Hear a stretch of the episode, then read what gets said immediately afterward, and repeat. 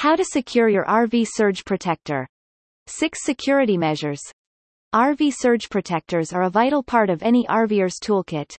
They provide protection from voltage spikes and surges that can damage RV appliances and electronics.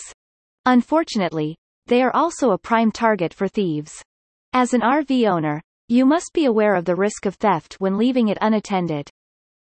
If you want to know how to secure your RV surge protector, keep reading. We'll explore various ways to keep it locked so no one can steal it. How to secure your RV surge protector. Since portable surge protectors stay outside of the trailer, it's easy for opportunistic thieves to snatch them. But don't worry, we're here to help. If you're worried about how to keep an RV surge protector from getting stolen, here are a few protective measures to take. 1. Park the RV in a well-lit area. Well, it may not sound like a proper security measure, but it works wonders in deterring potential criminals. Thieves always look for an easy target, and they're more likely to go for a trailer in a dark, secluded spot. But if your rig is in a well-lit area, it's much less likely to be targeted.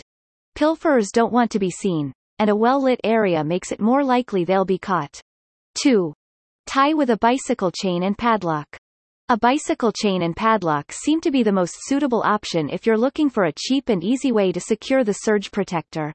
It'll make it difficult for thieves to steal it without breaking the chain or damaging the device.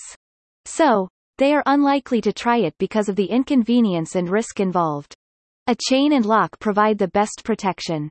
Wrap the chain around the electrical post, and then run it around the surge protector's cord using its two open ends. Finally, Lock the chain by putting the padlock through the chain links. 3. Protect with a cable lock. Worried about how to secure your RV surge protector? A cable lock is possibly a good option. While it's cheap, a burglar has to use a bolt cutter to cut it down. It's unlikely that they will go to this length to steal a surge protector. Choose weatherproof cable locks, possibly those made of steel, so they don't catch rust or other damage in outside conditions. Wrap the cable around the power outlet and surge protector's cord.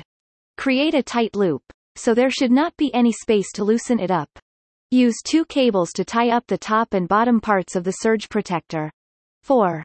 Use a ball plug lock. A ball plug lock could create an extra layer of protection in addition to a cable lock or bicycle chain. The paddock that comes with it is not very robust. So, you